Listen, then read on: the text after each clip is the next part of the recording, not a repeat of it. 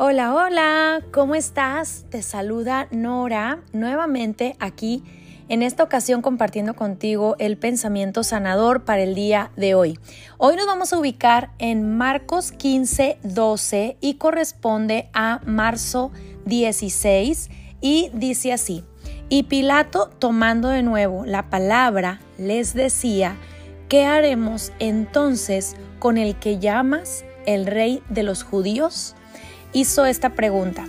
Y bueno, poniéndote un poco en contexto, esta fue la ocasión en la que los principales de eh, los sacerdotes entregaron a, Jesús en manos de eh, Poncio Pilato para que fuera juzgado, ya que ellos eh, querían que otra opinión de que otra opinión de liderazgo, de influencia pudiera tener eh, también una voz sobre Jesús y pues eh, en realidad la intención Aquí dice en el verso número 10, si tú lees en Marcos 15, 10, porque sabía eh, lo que hizo Poncio Pilato fue cuestionar de qué les están, qué es lo que, de qué lo culpan, por qué lo tienen conmigo, por qué me lo traen. Entonces dice este verso que él sabía que los principales sacerdotes le habían entregado por envidia.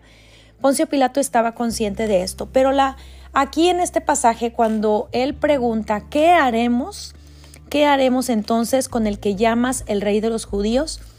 Y bueno, aquí surgen eh, dos aspectos que hoy quiero señalar contigo. El primero es eh, cuántas veces en nuestra vida estamos escuchando o pasando alguna situación, ¿verdad? Cualquier situación que tú me digas, tal vez una situación inesperada o una situación desagradable o una situación muy feliz, muy placentera. Y en esas ocasiones, ¿verdad? Del color que sea la situación que estás pasando, muchas veces la pregunta es, ¿qué estás haciendo con Jesús? ¿Qué harás con Jesús? ¿O qué, es, qué está sucediendo con Él en parte de lo que te está pasando? Eh, y, y bueno, esta pregunta es bueno hacernosla constantemente ya que em, en muchas ocasiones Jesús no está del todo presente para nuestras decisiones. Muchas ocasiones Jesús no está del todo presente para mm, solucionar algo, para perdonar a alguien, para em, entender algo, eh, para tener la más claridad posible eh, sobre eh, situaciones.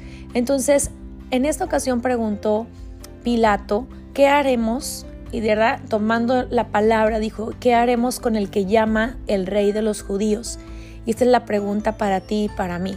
¿Qué haremos con Jesús, el que tú llamas tu Señor, respecto a esta temporada de tu vida o respecto a ese asunto el cual tú crees que estás batallando? No importa qué, no importa si es una situación interna en tu pensamiento, en tus relaciones, eh, o quizá estás pasando eh, tiempos de decisiones, este, pues diferentes etapas que estamos pasando constantemente en la vida, muchas veces tenemos que tener la pregunta, ¿qué haré con Jesús respecto a esta situación? Y otra cosa que quiero señalar sobre esta, este pasaje y estas palabras que dijo Pilato es, es que él realmente no había encontrado em, alguna razón para que, eh, para que Jesús fuera entregado y lo que sucedió es que los sacerdotes estaban incitando al pueblo para que el pueblo pidiera libertad a Barrabás y crucificaran a Jesús. En esa ocasión eh, el pueblo estaba frenético y enfocado y decidido y sobre todo muy claro en su petición de que Jesús fuera crucificado y que Barrabás fuera liberado.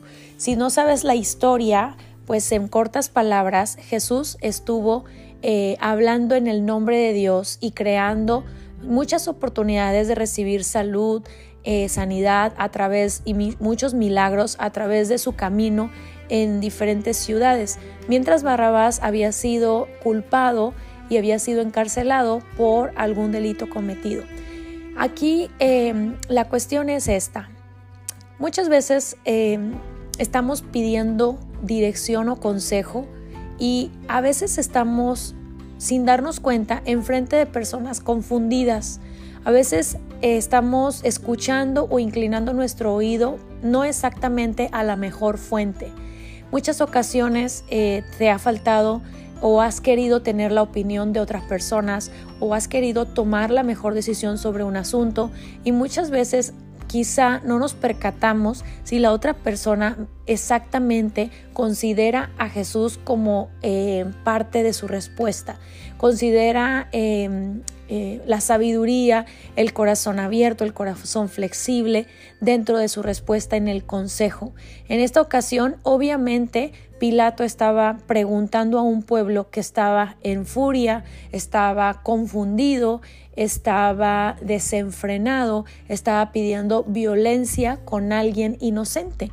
Y incluso eh, mismo Pilato no le encontró falta alguna, pero lo que hizo fue, fue esa ocasión cuando dice, ¿sabes qué? Yo me lavo las manos, ustedes quieren hacer su propia justicia.